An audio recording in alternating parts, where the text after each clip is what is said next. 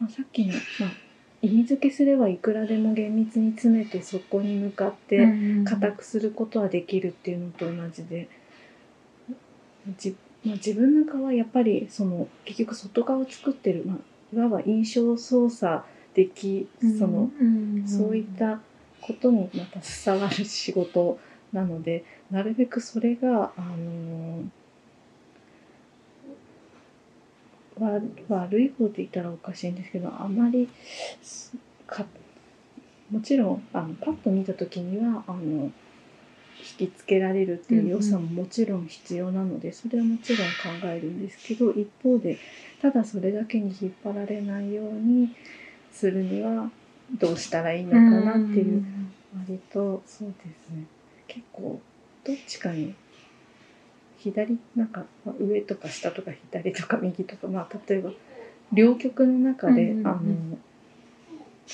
どっちかに偏らせるっていうのは実はそんなに、まあ、もちろんそれも難しいんですけど、はい、そうですね。なんか意味がある方っていうか意味があると、こういう経緯でこういうことになりましたって言って、はい、こう説明しやすいしそうです、ね、説明しやすいともしかしたら納得してもらえることも、もしかしたらあるの多いのかなってそうですね。それだとやっぱり。そうですね、うん、それを続けてると実は、まあ、自分自身にも言えるんですけど見てる方も何かそういう際の方にその理由を求めて何かを無意識に見てるからこそ例えば同じ青い本があったらこれは似てるんじゃないかっていうどんどん見てる側の認識もすごくその中間を見ることをちょっと脇に置きがちというかなんかそれがすごく難しいな、うん、いい面と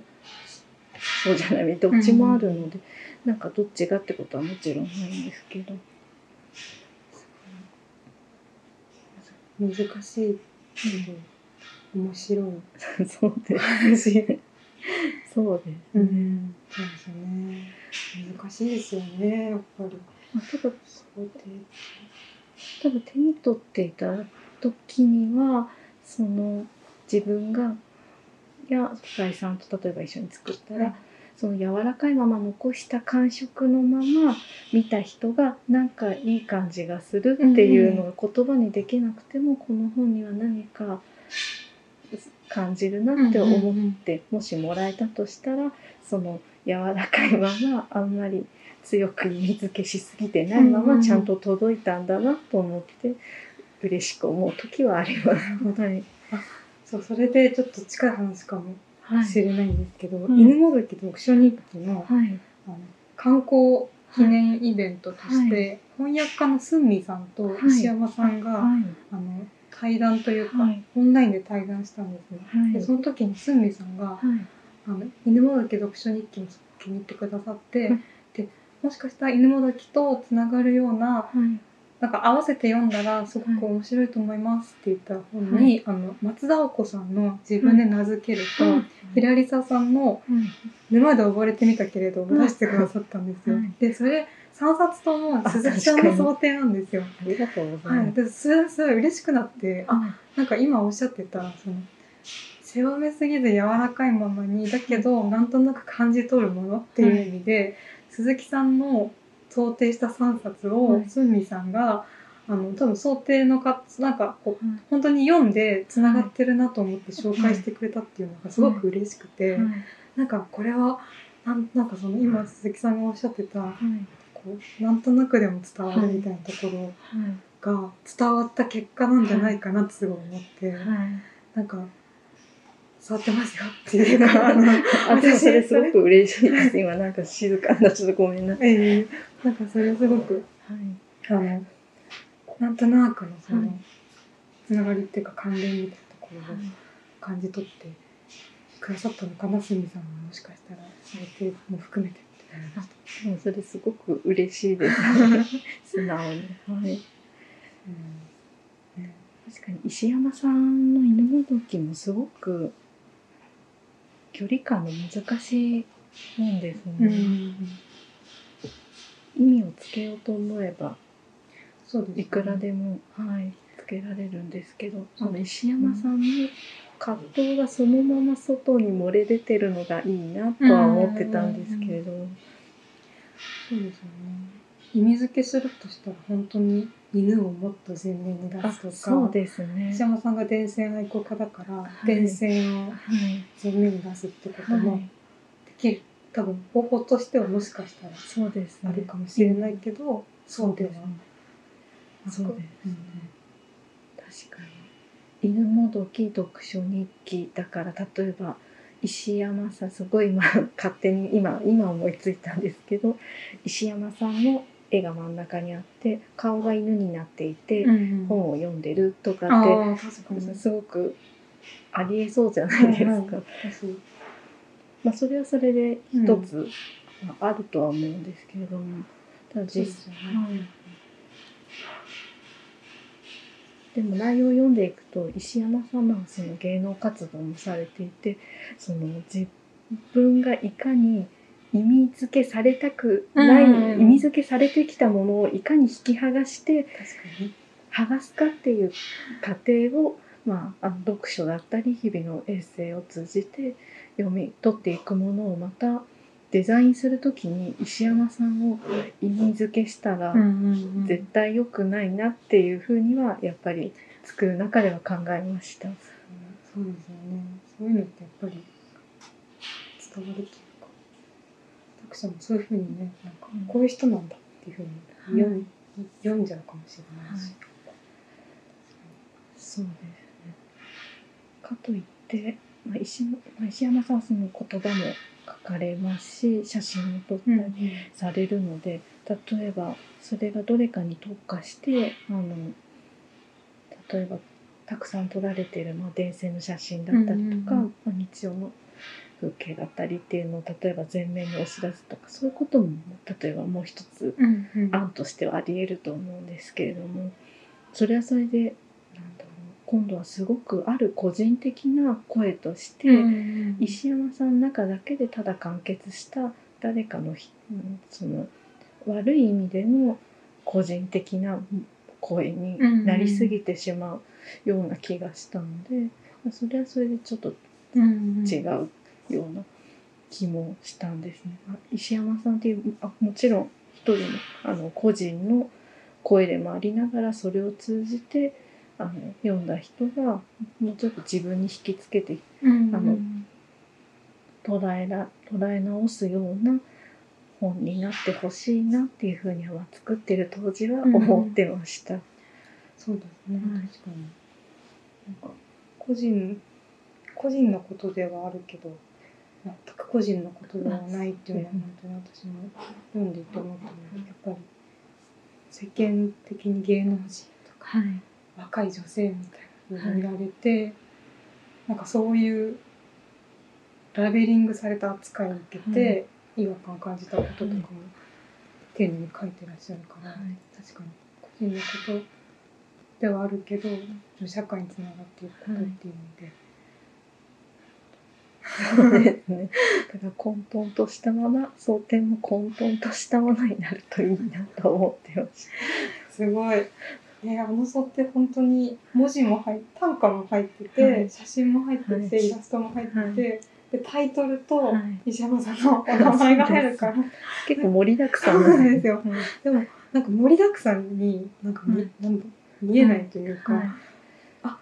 気づいたら確かにそんなにい。っぱい要素入ってたぐらい。の,、あの受け取り方として思ったので、これはなんかあのすごくこう何気ない。感じであの見えるけどその何気なさを出すためにものすごい大変というか高高度な。あのなんかあの鈴木さんのその手つきがあったんだなっていうのを私はなんか見て感動しました。だからレイアウトも例えば意味で考えていくと、うん、例えばもっとま女性の本だから例えば全体がふわっと柔らかくレイアウトされてるとか、多分いくらでもできるんですけどでもその混沌とした感じが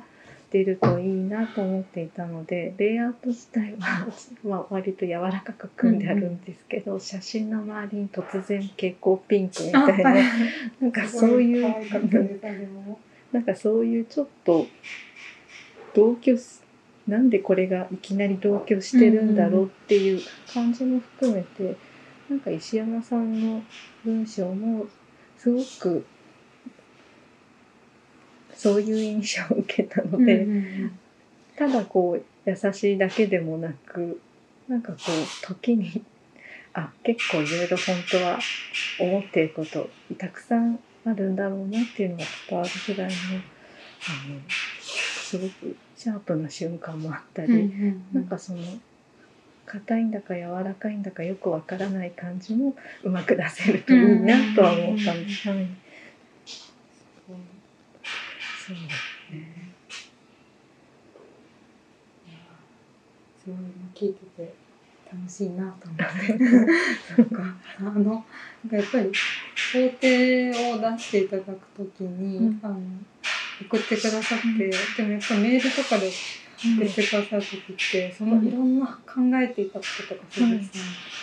すすべては、あの私もなんだろう見れないというか、メールとかにもやっぱ書かないだろうなと思うので、今なんか改めて、あそっかそういう可能性があった中でこの想定にもなったんだなっていうのを聞けて、なんかすごくいいなというか、面白いなって思います。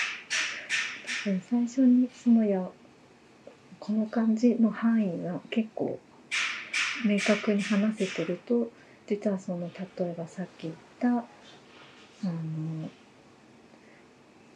石山さんが犬の顔になって本読んでるとかっていう方向がそもそもないんじゃないかっていう自然となんかこう私が一生懸命説得しなくても自然と今回はそうですね、うんうんうん、自然と選択肢から外れていくそうなってる状態が理想だなと思うんですけど。そうだね。理想ですね。なんかえ鈴木さんって普段なんか著者の方も交えて、うん、あの打ち合わせすることが多いですか？それとも編集とだけやるっていう。そうですね。編集の方と2人、まあ、主に2人で、そういったことを話すことが多いですね。うん、必要そのその時々によっても必要があれば著者の方も一緒に話すこともありますし、そうですね。あんまりどっちだとか決めてはいないです。って感じですね。でも自分からあんまりすごく会いたいですみたいなことにはならないです。なんかあんまりそれをしてしまうとやっぱりあのお会いして聞けば聞くほど何て言ったらいいんでしょう例えばその人の願望を叶えてあげたいっていう気持ちが高まっていってしまうので、どうしてもそっちに引っ張られてしまうこともあるのでなんかそれが別に悪いことではないんですけどなんかなるべくまずはフラットな状態で選手の方と話話せるといいなとは思うのででもそれがむしろお会いした方がそういう場になりそうって思った時にはもちろんお会いします。し、そうですね。お会いしたらしたでなんかやっぱりなんか全部希望を叶えてあげたくなってしまうので すごくいつも迷うんですけれども、はい。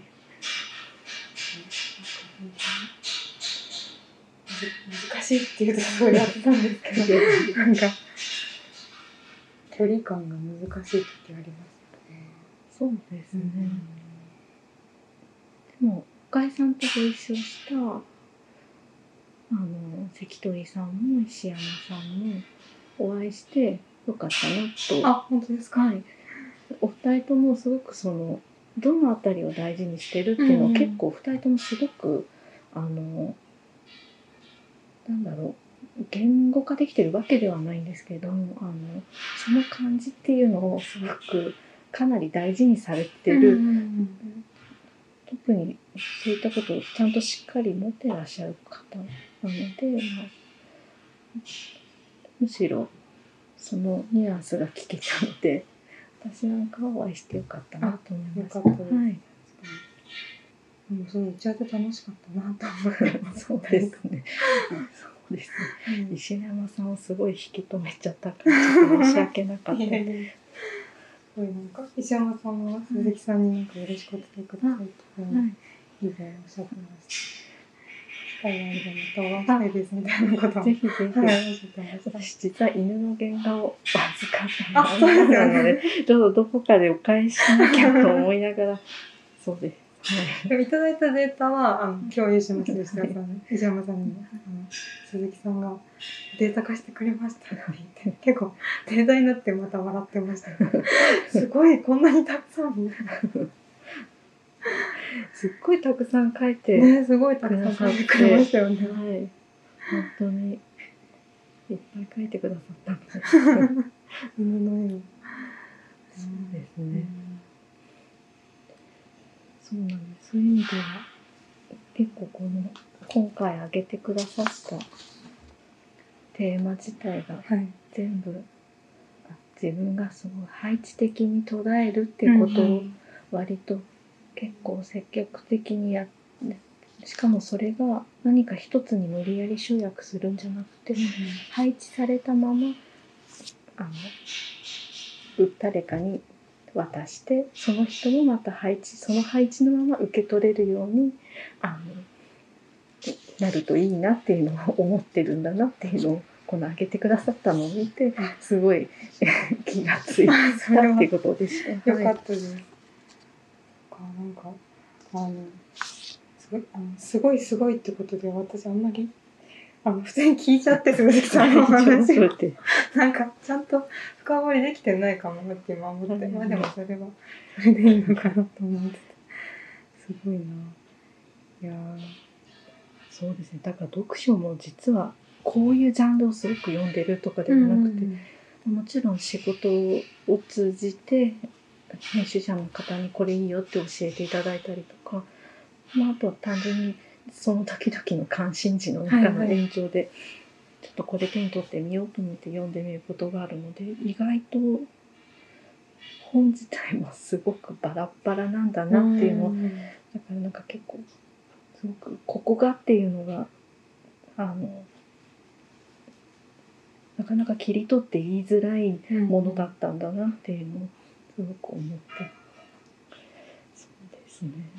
最近だと例えば何生まれたか聞いてい大丈夫あのでも今今現時点だっていうとあのあれを読んでいます。合間合間に。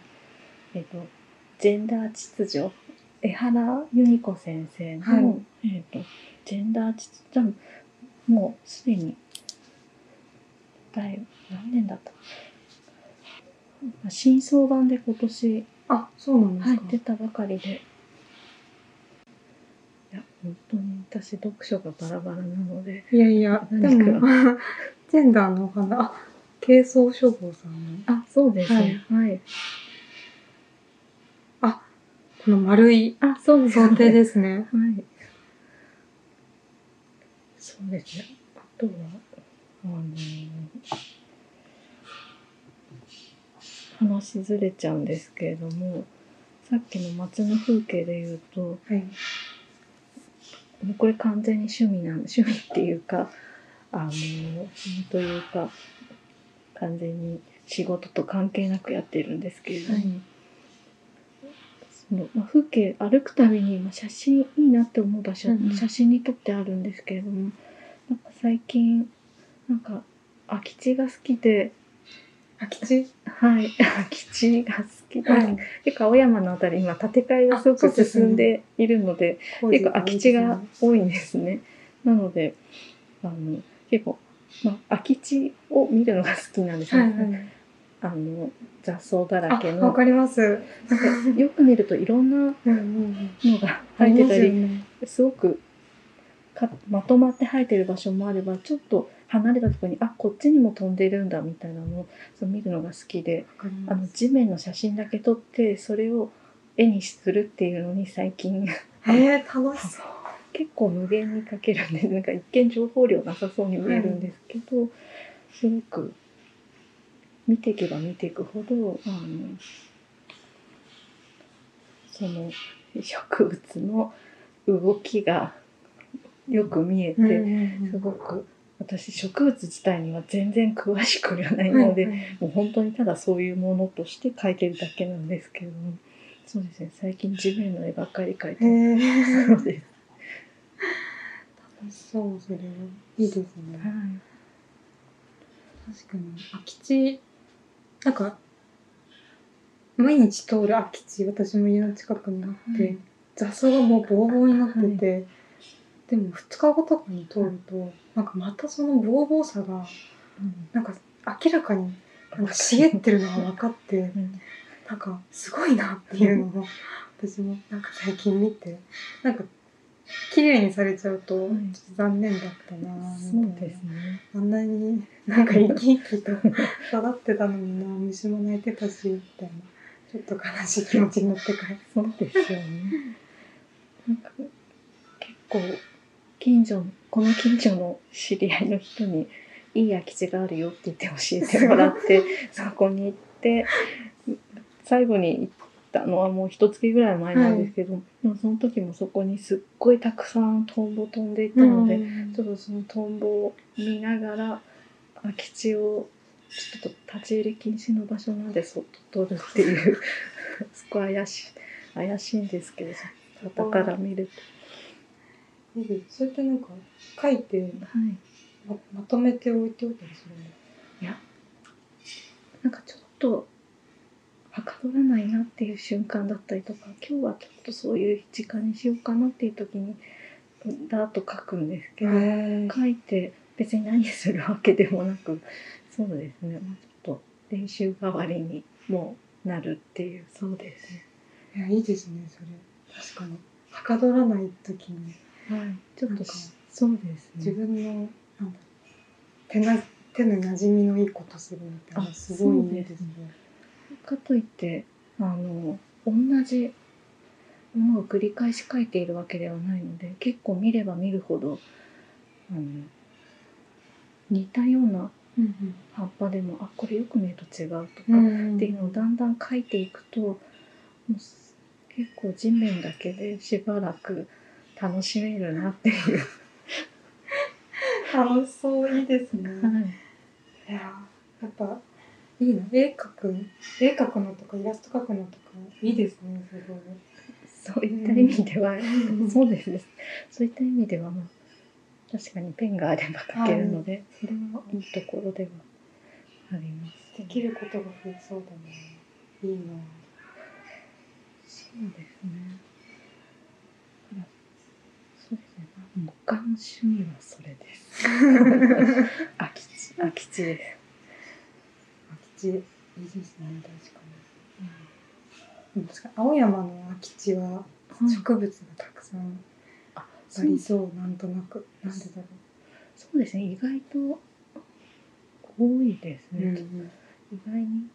鳥もいろん。な種類いますし、うん。はい、そうですよねはい神保町の空き地は結構すぐに埋め立てられてしまうイメージが。あってなんかあんまりなんかなんですかね。神保町ちょっと心街の風景としてあんまちょっと惹かれる部分 まだ見つけられてないなって今思いましじゃあ今度一緒に歩きましょう。神保町。あります？あ何度かあるんですけどでも最近歩いていないのでそうですねいつも神保町側まで歩いてはいるんですけど意外と通り歩いて通り過ぎていくことの方が 多いかもしれないです。そうですね。なんだろう。大通りが多いとかそういうの関係あるんですか？そんなことないでしょう。でも歩いていくと結構そんなことないですね。はい、なんだろう。民まお家はあんまりないのかもしれないです。民家。ああ、そうかもしれないですね。あのなんか障害者の周りだとあんまり民家。あ民家あるか。スズランドのところですよね、はい、確かに。ちらほらあるんですけど。民家っぽい民家。そうですよね、うん、なんだろう神保町をちょっと一緒に歩いてあそうです、ね、なんか楽しみ方を私も、あの見つけたいというか鈴木さんの後ろにくっついて、なるほどっていう。じゃあただ喋りながら歩くだけの会を。ぜひやりたいです。はい、ぜひ。やった。すいません。何の決着もないいえいえ、なんなんかすごく、そんなこと。なんかこれは、目的を持つと硬くなるって最初に鈴木さんがおっしゃってたことはい。とつながる話で、はい。決着やオチなどは、私もこのポッドキャストは全くいらないとは思ってるので、なんか話したいままに話していただいたり、はい。なんか私は今回普通に、はい。鈴木さんすごいな、面白いなってはい。聞き入っちゃいました。いや、とんでもない。えでも、この3つを挙げてくださったのが結構、なんか自分としてはすごく、あ、同じことだなっていうのを時間が経ってから気がついて、あ本当ですか？今日の午前中にそういえば、あの叩き台と思って、あなんか、当日にどうなんだっていう話なんですけど、当日に眺めていたら、あ、そうだと思ったの。いや、よかったです、それは。なんか単純に私がいつも鈴木さんとお話しする中で、素敵だなとか気になるなっていうはいと、なんか言葉をピックアップしたまでなので、なんか、ご本人にはい。なんか繋がってるってはい言っていただけて、私もなんか嬉しかったです。こちらこそ ありがとうございます。ありがとうございます。ちょっとこの録音に関係しても関係しなくてもいいんですけど、はい空き地が好きっておっしゃってたので、はいもしかしたら好きかもなと思って、多分この本好きだと思いえま、知らない？おもし、あ、水草標本。動いている庭。この、このジル・クレマンさんは造園か、ちょっと私もちゃんと詳しく理解してないんですけれども、ちょっとさっきの、まあ、多分ここのを読むと、多分その空き地が持ってるそのある一辺倒じゃない形をもうちょっと実践的にある庭の形としてやってらっしゃへるー方の面白い。本なんですね。そうなんで、これを私が結構散歩が好きだったりするの好はいきだって言ってたら勧めてもらって確かに好きかもと思って、うんうんそうなんで多分好きかも。深井さんも多分好きかもと思って。ありがとうございます。面白そう。タイトルが面白そうですね。動いている庭。ああ、そうなんでかわいい。いろんな花が。ただ。実際にはこういう庭なんですようね。ん。あ、これ、ん？庭なんですあかそうなんです。これをせこうなる形をへえ。すごく自然の野原っていうか、そうそこが面白いなと。うん、共生している感じが。へえ、すごい。かわいいですね。うん結構カラー図版が、本当だ。あ例えばこれもはい銀色の庭、銀の植物がなる形と。そうですね。すごい。これとかなんか自然、確かに。だけどすごく綺麗ですよ綺麗ですね。ええ面白い。すごく精密に設計されているのに見た人にとってはす精密に設計されたっていうう風には見えないっていうのがすごくん。面白い。そうなんであの、鈴木さんの想定にも私ちょっとそういうところ感じます。本当ですか、はい。あの、合ってるかわからないですけど。でもそう言っていただけると嬉しいですはいええ素敵ですね。この本は多分お好きだと思うので、うんおすすめしますこういう線路沿いのこ ういう模様のとかすごい好きです。あーえー、すごい。えー、ありがとうございます。はい。早速買います。これはい。面白そう。はい。私好きな本には話しても読みたいのでちゃんとここに書いてあるんで。そうなんでえー、すごい。書いてご自身で書いたの？あそうですね。中に書いてある写真掲載されてる写真を見てじゃあこれ書いとこうって言って、えー、はい、これ剥がして書いてるんですか？はい。あまあ絶対あの手放さないだろうなって思うものにはこれ手放すと意味ないんで。えー、すごい。すごいこれかわいいですね。っていうふうに書いて読むっていう。そうです。えー、すごい。すごいかわいいですこれ。なんか本物のあの表紙の一瞬あのなんだろう図に見えます自分で想定しててよくないんですけどやっぱカバー汚したくないなと思うので外に持ち歩く時はあんまり一回カバー外しちゃうことも多いので、はい、これも剥がしたり戻したりしてるので、はい、えー、すごいすごい可愛いですこれ。そうなんです。なんかこういうことをしたりとか。えー、そうなん楽しい。すごいですね。本当になんか鈴木さんは手を動かして いらっしゃるんだなって今思って。そうなんです。すごい可愛いこれ。そうね。まあ、はあ、すごい。そんな風にして楽しんでます。すごい。えー、めちゃめちゃ可愛い。へえ、かわいい。で、こう、そうですね。まあ、全部にはやらないですけど、好きな、好きな本だったりとか、ちょっと書いておこうって思う。はい、はいはい、えー、すごい。で、時にだけ書いたり、全部書いてるとキリがないので。いやー、素晴らしい。素晴らしいなんか読み方。すごい素敵な読み方だなって思って。はい、あの、表紙に鈴木さんが手書きで、その、書いてのはい。ボールペンで？あ、これ万年筆で書いてますね。はい。直接、はい、本のタイトルと著者と、えっと、版元まで書いてそうですね。そうです。表紙に絵柄がない場合で、絵柄がある場合はもうその、はいはい、あの、デザインをそのまま楽しみたいんですけど、たま結構表紙何もついてないケースって結構あるので、うんまあ、そういう場合にだけはい背にしか入ってない場合なんかだけ？すごいいろんな自分いろんな驚きと感動が。すごいな。あでもありがとうございますこの本、はい、あのぜひ読みます、はい、面白い。いやすごい。あすごいなんか。いろんないろんないいいい話というか。楽しい話をいろいろお話しいただいてありがとうございます。でもないです。はい、ということで今回は